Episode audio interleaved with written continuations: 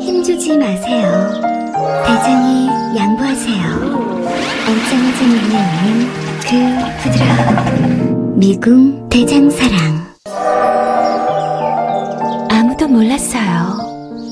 제가 벌써 사고 나온 걸. 앉자마자 눈에 오는 배출의 카타르시스. 빅동의 추억. 미궁 대장사랑.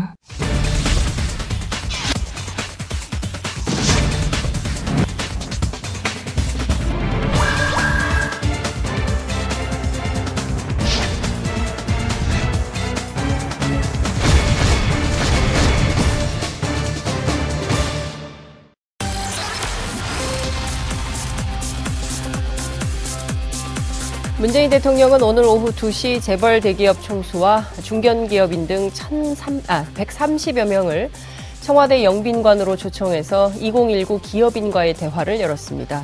이번 행사의 슬로건은 기업이 커가는 나라 함께 잘 사는 대한민국이라고 하는데요. 청와대는 재계와의 소통을 통해서 경제에 활력을 불어넣고 민간과 정부가 함께 혁신 성장의 기반을 마련하기 위한 자리라고 설명했습니다. 연초엔 중소 벤처 기업인들과 만났고 이번엔 재벌 대기업 총수들과 만나게 되는 건데요. 대통령은 이 자리에서 기업의 생생한 목소리를 허심탄회하게 듣고 또 기업인들은 가감 없이 건의 사항을 낼 수 있을 거라고도 밝혔습니다. 20대 재벌은 지난해 128조 원이 넘는 영업 이익을 거둬들였습니다. 사내 유보금은 무려 883조 원이나 쌓아두고 있지요. 얼마 전 한 기업 관계자는 성장을 해야 하는 기업이 투자처를 찾지 못해서 현금만 쌓아둬야 하는 재벌 총수의 답답한 심정을 아느냐고 말했는데요. 오늘 비공개 간담회에서 재벌 총수들은 대통령에게 어떤 건의 사항을 제출했을까요? 김수현 청와대 정책실장은 지난 11일 민주노총 지도부와 비공개 간담회를 열었고 민주노총의 요구와 의견을 진지하게 경청했다고 밝혔습니다. 세계적인 경기 둔화 흐름 속에서 경제의 새로운 활력을 찾기 위해서는 기업과 노동이 함께 대안을 찾아야 합니다. 북미 관계의 중재자 역할을 했던 것처럼 기업과 노동의 중재자 역할을 대통령과 청와대가 해야 할까요? 양쪽의 얘기를 잘 듣고 합리적인 대안이 정책으로 도출될 수 있기를 기대해 봅니다. 1월 15일 화요일 이슈파이터 출발합니다.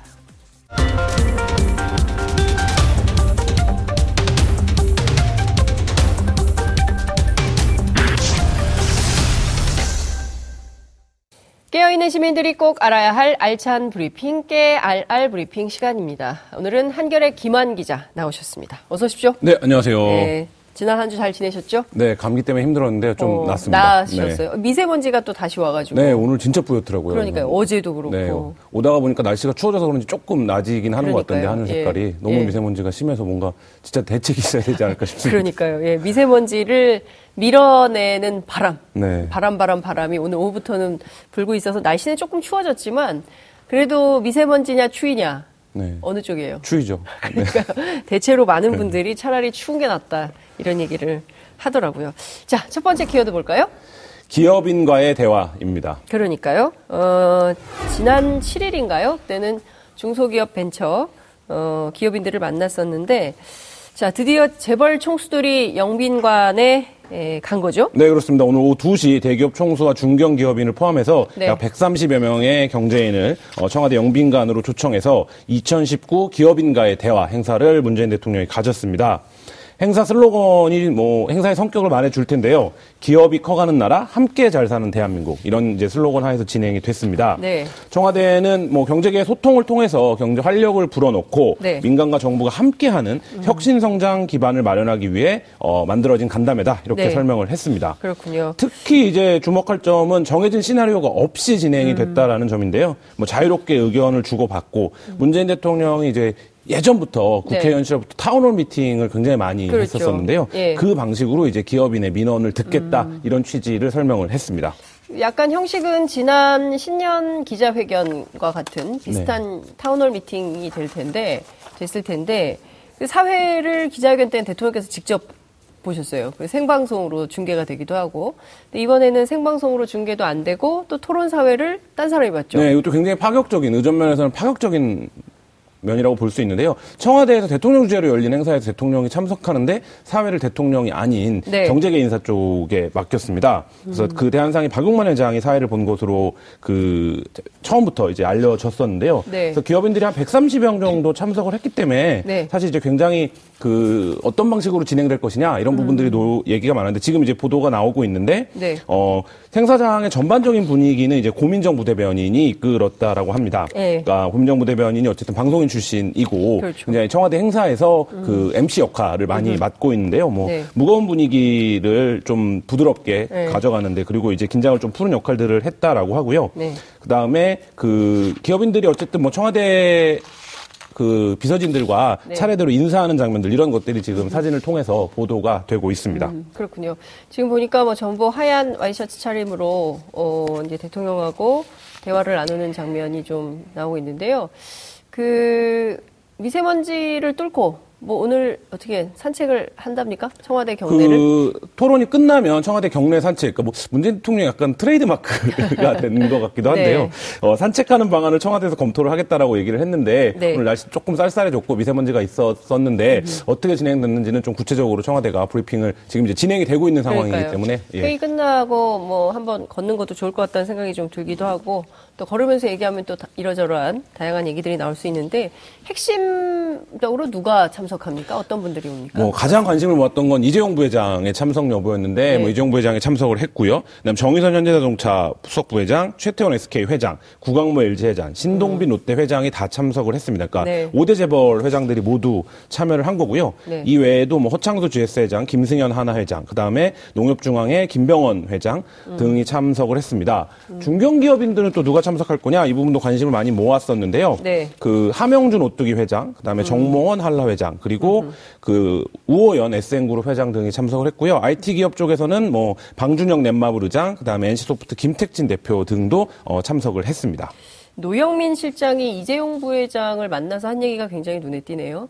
어, 예, 노영민 노 실장이 처음 이제 기업인들과 예, 인사를 하는 자리인데요. 예. 어, 반갑습니다. 많이 도와주세요. 이렇게 이제 인사를 했다라고 하는데요. 네. 그래서 사실 이제 노영민 비서실장이 데뷔하는 자리다 이렇게 어, 봐도 네. 될 정도로 이제 비서실장이 된 이후에 제일 큰 행사였는데 네. 차례로 이제 줄을 서서 기업인들과 인사를 했다라고 하고요. 네. 뭐 노영민 비서실장이 이제 국회의원 출신이고 굉장히 스킨십에 능한 음흠. 정치인 중에 한 명이었기 때문에 네. 뭐 여러 가지 인사들 뭐 최태원 회장에게는 잘 지내셨느냐 음. 새해 복 많이 받으셔라 네. 뭐 이런 얘기도 했고 최 회장이 노 실장에게 음. 어, 고생 많이 하시겠다 이렇게 어, 얘기했다라는 보도도 나오고 있습니다. 그렇군요. 그러니까 다양하게 뭐 2017년인가요? 호프타임도 있었고 그때도 이제 기업인들 만났고 사실 가깝게는 지난해 9월 19일 날 네. 평양에 또 기업인들이 갔었기 때문에 같이 동행했던 기업인들 같은 경우에는 또 반갑게 청와대에서 함께 어, 만나지 않을까라는 생각이 좀 들기도 하지만 이 가운데 아직 재판받는 분들도 계시고 네. 특히 이재용 부회장이 그런데요.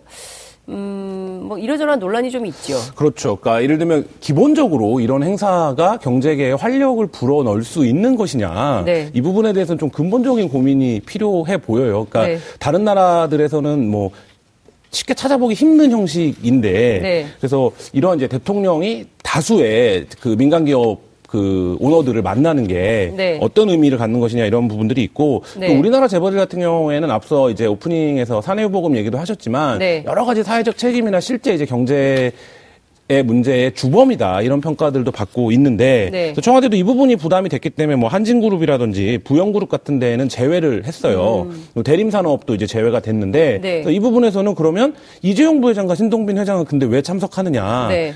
이게 자칫 어, 덩치가 크거나 뭐큰 네. 이제 기업군을 재벌. 운영을 네. 하면 재벌이면 네. 봐주는 거냐 뭐 이런 음. 부분들에 대한 논란 네. 뭐 이런 것들이 이제 또 나올 수 있는 대목도 음. 있습니다. 근데 어쨌든 대통령 입장에서는 작년에 그 뭐 이른바 소득주도 성장 그리고 최저임금 인상 뭐 이걸로 상당히 경제 관련해서는 여러 가지로 많이 시달렸기 때문에 올해는 어쨌든 집권 3년 차로서 성과를 내야 된다는 상당한 부담이 있고 무엇보다도 고용 지표가 나쁘기 네. 때문에 이 고용 지표를 끌어올릴 수 있는 이 주체들은 바로 이 재벌 대기업 들의 총수들이다 이런 판단을 해서 이런 이벤트를 이런 행사를 마련했을지는 모르겠습니다. 그러나 과거에 그 이건희 회장 원포인트 사면할 때도 네. 경제 활성화를 위해서 네. 원포인트 사면을 했거든요. 그러니까 그 부분과 관련해서 문재인 정부의 경제 정책의 시그널이 자칫 네. 어, 방향을 턴하는 게 아니냐 오히려 이런 우려를 낳을 음. 수가 있거든요. 어떤 의미가 있냐? 네, 그렇죠. 그러니까 얼마 네. 전에 장하준 교수가 그런 얘기를 했잖아요. 그러니까 네. 더 많은 찔끔찔끔 복지를 하지 말고 예. 대폭 복지를 확대하는 것을 통해서 소득 주도 성장이라든지 음. 어, 경제 체제 변화에 어, 신호를 만들어야 된다 이런 얘기 취지의 얘기를 했는데, 네. 그러니까 이 지금 대기업 총수들을 중심으로 한 경제인들과 만남은 그 정반대의 메시지를 줄 가능성이 있기 때문에 물론 집권 3년 차의 경제적인 지표들이 굉장히 어렵고 예. 그 문제들을 어, 단기적으로 어, 재벌이라든지 기업의 힘을 통해서 극복을 하는 것이 빠른 해법으로 보일 수 있지만 문재인 정부가 기치로 내걸고 있는 경제 정책들이 자칫 후퇴하는 것 아니냐, 후퇴한다는 어, 신호를 주는 것 아니냐 이런 우려도 살 수 있는 어, 대목입니다. 어. 그럴지는 않겠죠. 왜냐하면 대통령이 직접 신년 기자회견을 통해서 소득주도 성장 정책은 흔들림이 없이 계속 간다라고 얘기를 했기 때문에 이 문제는 파일을 어떻게 나눌 거냐, 이 양극화를 어떻게 해소할 거냐가 핵심인 것 같아요. 그러니까 돈이 없지 않고 가난한 나라가 아닌데 상당한 경제 성장을 이룬 나라인데 이 부가 누군가에게 네. 집중되고 있어서 누군가는 엄청나게 힘들고 누군가는 엄청나게 잘 사는 이 문제를 이 불균형적 상황을 공공의 이름으로 정부가 어떻게 해법을 낼 거냐, 대안이 뭐냐, 이제 그에 대한 해, 그 방점이 좀 찍혀 있을 텐데 문제는 조세 정책인 거죠. 네, 그렇죠. 조세 정책을 기업인들과 아, 만나서 해결할 수 있을지. 그리고 또 이제 기업인들한테 뭐 건의 사항을 듣는다고 네. 했는데 무슨 건의사항이 나오겠습니까? 글쎄요. 그러니까 비공개로 진행됐기 때문에 그 네. 부분들은 뭐 투자 활성화나 이런 부분들의 요구가 있었을 거라고 보여지는데요. 네. 이런 거죠. 그러니까 그 경제계 인사들이 있고 노동계 인사들이 있는데 문재인 정부가 최근 들어서 어, 노동계와 약간 갈등을 빚는 양상 그리고 네. 이제 노동계와 자꾸 충돌하는 양상들이 빚어지고 있는 가운데 네. 기업 총수들을 대거 만난 거에 대해서 이제 뒷말이 나올 수밖에 없는 음. 사항들이 좀 놓여져 있고요. 네. 또한 가지는 저희가 이제 단임제 정부를 여러 차례 경험하면서 경험칙으로 알고 있는 부분이지만 네. 단임제 정권은 시간이 지나면서 힘이 빠질 수밖에 없습니다. 음. 근데 기업들 같은 경우에는 어, 뭐 정권의 부친과는 상관없이 유지가 되는 것이기 때문에 그렇죠. 그 부분에서 주도권이 이제 넘어가는 음. 시기적인 어 그 흐름하고 맞물릴 경우에 좀 문재인 정부가 이전 정부와는 다른 방식의 경제 성장을 주장하고 있는 상황에서 그 부분들의 어떤 그 후퇴 이런 것들도 음. 좀 어, 진지하게 고민해 봐야 되지 않을까 네. 싶습니다. 네. 뭐 기업인들 만나는 게 뭐 무슨 문제가 되겠습니까? 뭐 만날 수는 있는데 에, 상식과 합리선에서 그리고 이제 중요한 건 정부 입장에선 기업도 중요하지만 노동도 중요하기 때문에 노사 양측을 골고루 잘 들어서 균형자적인 입장에서 어떻게 하는 게 지속 가능한 한국의 경제 발전을 꾀할 수 있는 정책이냐 저는 거기에 방점이 좀 찍혀야 되지 않을까 싶습니다. 특정 기업의 총수가 어, 누군가의 특혜를 받아서 풀려나거나 네. 뭐 이런 건 안 되겠죠. 네, 그거는 뭐이 그 패러다임의 정치를 끝내자고 촛불을 들고 그러니까요. 정권을 바꿨던 네. 거기 때문에요. 뭐 네. 그렇게까지 가지는 않겠지만 네. 어쨌든 지금 어, 양상적으로 보면 최근에 있었던 이슈, 예를 들면 김용균법, 산업안전보건법 제정 국면이라든지 최저임금법이라든지 얼마 전에 끝났던 스타텍 농성이라든지 네. 뭐 이런 부분들을 보면 가장 최저선에 있는 노동자들의 요구에 대해서는 사회가 굉장히 냉정한 시선들을 유지를 하고 네. 국회에서 어떤 사회적인 논의가 공론이 있어야 그 문제를 해결할 그렇죠. 수 있는 그렇죠. 것처럼 치부를 하면서 네. 이 경제 발전, 경제 활성화 부분과 관련해서는 기업 총수와 대통령이 뭔가 직접적인 미팅이나 담판을 통해서 네. 문제를 해결할 수 있는 것처럼 비춰지는 이 구도에서 네. 좀 힘의 불균형, 기울기 뭐 이런 것들이 발생하는 것은 아닌지 네. 좀 어쨌든 청와대가 좀 진지하게 더 어, 고민해 줬으면 좋겠다라는 말씀드리겠습니다. 예, 김수현 정책실장이 뭐 그 민주노총 위원장 만났다고 하니까 또 재벌들 대기업들의 얘기를 좀 듣고 이걸 또 노동계하고 소통할 수 있는 기회를 청와대가 좀 마련하면 어떨까라는 생각도 좀 듭니다. 자, 두 번째 키워드 보겠습니다. 황교안 무혈 입성입니다. 아, 오늘 입당했죠? 네, 결국 자유한국당에 입당을 했습니다. 네. 어, 지난 정부에서 함께 일한 모든 공무원에 대해 적폐란 이름으로 몰아가는 것에 결코 동의할 수 없다. 이렇게 이제 황천, 황교안 전 총리가 얘기를 했는데요. 지금 상황이 이제 국가전 실현 상황이기 때문에 자신이 정치를 할 수밖에 없는 이유를 어, 국가적 실현에서 찾고 있었고요. 아, 지금 실현적 상황이라고 합니까? 그렇죠. 황교안 아. 전 총리는 이제 그렇게 얘기를 하고 있고요. 예. 당 밖에서 자유우파 당에 도움이 될 수 있는 방안을 찾기 위해서 나름대로 최선을 다했지만 음. 이제는 당의 생각을 함께 하기 위해서 입당하게 됐다. 이런 입당의 변도 밝혔습니다.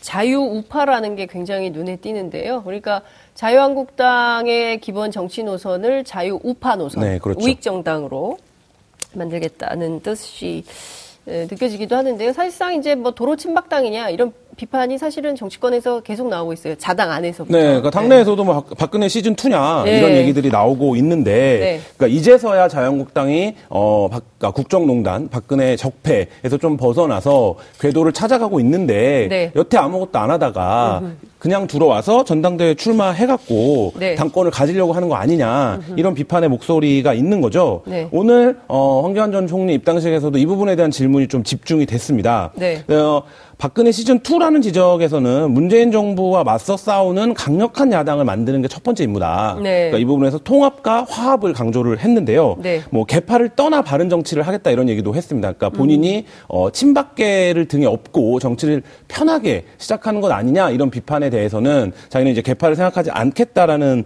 얘기로 이제 가름을 한 건데요. 네. 뭐 이거 관련해서 뭐 재미난 질문도 나왔어요. 네. 박근혜 전 대통령 면회를 신청했다가 거절당한 적 있지 않냐 뭐 아, 예, 예, 질문도 예. 나왔는데 예. 뭐그 부분에 대해서 뭐 신청이나 거절이라는 단어 자체가 좀 적절하지 않다 이렇게 얘기를 하면서 예. 저도 뭐 박근혜 전 대통령이겠죠. 네. 그 수감 생활을 걱정하고 있다 뭐 이렇게 음, 얘기를 했습니다. 그렇군요. 자 전직 검사 출신이에요. 그죠? 어, 검사 출신이고 법조인 네. 출신이고 네, 법무부 장관까지 법무부 장관도 네. 했고 그다음에 전직 총리도 네. 했고 네. 뭐 여기까지 인생을 종합하면 관료의 인생이라고 볼 수가 있는데 네. 오늘 이후로 정치인의 인생으로 이제 바뀌는 그렇죠. 겁니다. 에, 황교안 전 총리가 잘하겠습니까? 그러니까 정치 아까 뭐 무슨 그 시련에 있다 국가가 뭐 그래서 정치를 시작한다 뭐 이런 설명을 했지만 사실 본인의 그 작년 가을인가요? 본인의 자서전을 낼 때부터도 상당한 정치에 대한 열망이 좀 투영됐던 네. 이런 측면도 좀 있지 않습니까? 그러니까 일단은 뭐 기본적으로 지지율 1위기 때문에 그 보수 야당 진영에, 예, 보수 진영의 예. 그 부분이 굉장히 크고요. 네. 다만 이런 거는 있겠죠. 그러니까 우리가 이른바 현상처럼 등장했던 정치인들의 어, 입각, 그러니까 정치에 시작하는 모습을 보면 어떤 시대 정신 같은 것들과 함께 하는 측면들이 있습니다. 그래서 뭐 흔히 정치인들이 시대가 나를 불러냈다 이렇게 표현을 하곤 하는데, 네. 근데 오늘 황교안 전 총리가 밝힌 자기가 정치를 시작한 배경을 보면 지금 나라 사랑이 나라 상황이 총체적 난국이다 이렇게 규정을 하고 있거든요. 그러니까 이 총체적 난국이 아니었으면 본인이 등판하지 않았을 텐데 네. 이 총체적 난국 상황을 타개하기 위해 등판했다 이렇게 얘기를 했는데 네. 이렇게 되면 결국 황교안 전 총리가 지지, 황교안 전 총리의 지지 기반은 네. 현재 나라 사랑 나라 상황을 네. 총체적 난국이라고 보는 사람들 에 한정될 수밖에 없는데 네. 본인은 개파를 떠난 정치를 하겠다라고 얘기를 하고 있지만 네. 이 부분에 대한 뭐 그 언급은 명확하게 본인이 어디를 지지 기반으로 두고 있는지를 네. 스스로 밝힌 부분이 아닌가 이런 생각이 듭니다. 그렇군요. 네, 어쨌든 본인이 지향하는 것은 뭐 화합, 통합 뭐 이런 것이지만 실제로 딛고선 땅은 철저히 개파적인 네. 그런 입장에 서 있는 것이다. 이렇게 네. 볼 수밖에 없다. 나라 상황이. 총체적 난국이다라고 주로 주장하시는 분들은 지금 태극기 들고 계신 분들인데, 네, 그 부분에 굉장히 좀 어, 황교안 전 총리가 네. 어, 이왕 정치를 시작할 때는 굉장히 아니더라도 굉장히 지평을 넓혀놓고 시작을 음. 해야 되는데 그 부분에서는 뭔가 조금 어, 메시지에 미스가 있지 않나 이런 생각도 음. 듭니다. 당권에 도전은 하겠죠. 뭐 정치 이유가 결국 집권 아니겠습니까? 예. 집권을 하기 위한 과정에서 당권이 있고 뭐 예. 국회의원 출마하고 이런 과정들인데 예. 황교안 전 총리가 몸값으로 볼 때나 예. 보수에서의 지금 황교안 총리에 걸고 있는 기대를 볼 때나 네. 어그 당권이라든지 여러 가지 더 큰 그림에 도전하지 대권. 않을 예, 예. 이유가 없는 상황이기 때문에 예. 어, 신중하게 얘기는 하겠지만 결국 어, 그거에 도전할 수 있는 방법을 음. 어, 찾는 어, 그렇죠. 시간이 되지 않을까 싶습니다. 당권에 도전하면 되겠습니까? 기자들은 어떻게 전망합니까? 그러니까 그게 자유한국당의 속내 예측이 예. 굉장히 어려워요. 그리고 예. 주문을 굉장히 많이 합니다. 자유한국당의 속내를 좀 음. 알아봐라 뭐 이런 주문을 많이 하는데 사실 이제 그 굉장히 어렵고요. 예. 어 일단 친박계가 여전히 조직에서 어느 정도의 영향력을 갖고 있는 거는 분명하기 때문에 네. 그 부분에서 황교안 전 총리의 조직적 강점 같은 것들을 음. 어 발휘할 수도 있다. 그리고 지금 황교안 전 총리를 제외하면 네. 그러니까 후, 상대로 얘기되는 뭐 오세훈 후보라든지 홍준표 후보라든지가 음. 다그 약간 올드한 이미지들을 갖고 있기 때문에 그렇죠. 그러니까 황교안 전 총리는 그래도 이제 막 정치를 시작한 상황이기 때문에 그런 면들에서 황교안 전 총리가 어 내가 음. 되는 거 아닌가 이런 생각을 네. 충분히 해볼 수는 있는 구도와 상황이 아닌가 이런 생각이 듭니다. 태극기 부대로 상징되는 이른바 극단적 보수 우리로 치면은 수구익이라고 네. 통칭될 수 있는 분들에게 소구력이 있는 사람이 과연 전체를 통할할 수 있는 그런 정치인으로 성장할 수 있을지 지켜보도록 하겠습니다. 아유, 시간이 다 됐는데요. 서둘러서 마지막 키워드 보겠습니다. 조사 끝난 양승태 영장 청구입니다. 어, 오늘도 갔습니까? 벌써 네, 네 번째인가요? 벌써 네 번째죠. 첫 네. 조사 다음 날 조사 바로 열람을 네. 네. 하루 종일 해서 그렇죠. 뭐를 하는 거냐 도대체 이런 이제 그 의혹을 받기도 했었는데요. 네. 어, 그것까지 포함하면 이제 네 번째 출석을 했습니다. 음. 그래서 오늘 조사를 통해서 그 조사는 이제 마무리될 어, 방, 것으로 보이는데요. 네. 이렇게 되면 그 과, 바, 다음 단계, 그러니까 네. 영장을 바로 청구할 것이냐 이 부분으로 이제 넘어가게 될 것으로 보입니다. 그렇군요. 검찰은 청구를 하겠죠, 영장을. 그렇죠. 검찰은 네. 뭐 조사 분량도 이제 많이 남지 않았다. 네. 어, 조사 열람을 마무리하는 정도다 이렇게 음. 지금 예상을 하고 있는데요. 네. 지금 어, 상황에서 보면 뭐 1박 2일 조서 검토 자체가 본인에 대한 영장 청구를 앞두고 네. 굉장히 꼼꼼하게 그 음. 조서를 본 것이 아니냐 이런 이제 전망들을 하고 있거든요. 네. 어, 또 이제 수사 내용을 아예 암기해버린 것 아니냐 뭐 이런 아. 얘기까지 나오고 있는데 네. 그거 자체가 이제 이미 본인도 영장 청구를 직감하고 있다라는 거기 때문에 네. 어, 검찰은 당연히 이제 영장을 청구하는 수순으로 갈 것으로 보입니다. 1박 2일 동안 조서를 검토하게 해준 경우가 있습니까? 음, 뭐 그렇게까지 검토하는 사람이 없어요? 여태까지 많, 없었 뭐 없었다라고 예. 얘기할 수는 없겠지만 이례적인 예. 일이기는 한데요. 예. 그러니까 이게 굉장히 좀 뭐 처음 본다 이렇게 얘기하는 법조인들도 있더라고요. 네. 근데 그, 그 양승태 번역기가 나올 정도로 음흠. 양승태 그러니까 대법원장까지 지낸 분이기 때문에 네. 자기의 발언이나 진술이 법률적으로 어떻게 작용할 것인가를 굉장히 좀 어, 법리적으로 꼼꼼하게 그러니까 본게 아닌가. 뭐 말로는 다 본인이 뭐 책임을 지겠다고 얘기는 하지만 법률적으로는 책임을 지지 않겠다. 네. 정치적으로야 뭐 내 책임이다, 내 탓이요 하고 있지만 실질적으로 뭐 법원에서 구속돼가지고 조사받고 재판받고 이런 쪽으로 안 가기 위한 판을 짜고 있는 거다 이렇게 봐야 되겠네요. 그렇죠. 실제로 그러니까 법원이 어떻게 할지 재판에 모르겠지만. 넘겨지기 두 가지 측면인데요. 재판에 넘겨지기 전까지는 검찰 기록을 볼 수가 없습니다. 본인도 그러니까 그 부분에서 검찰 기록을 굉장히 꼼꼼하게 본 것 같고요. 양세 전 대법원장이 지금 진술을 뭐 기억이 안 난다, 밑에서 한 일이다, 어, 지시를 하지 않았으니까 죄가 아니다 이렇게 이제 빠져나가고 있다고 하는데 네. 그 부분들을 굉장히 촘촘하게 지금 설계하고 음. 있는 게 아닌가 이런 생각도 듭니다. 알겠습니다. 오늘 말씀은 여기까지 듣죠. 고맙습니다. 네, 감사합니다. 여러분들께서는 지금 생방송으로 진행하는 이슈 파이터와 함께하고 계십니다. 오늘 방송 좋았나요? 방송에 대한 응원 이렇게 표현해주세요. 다운로드하기, 댓글 달기, 구독하기, 하트 주기. 더 좋은 방송을 위해 응원해주세요. 그리고 2부도 함께해주세요.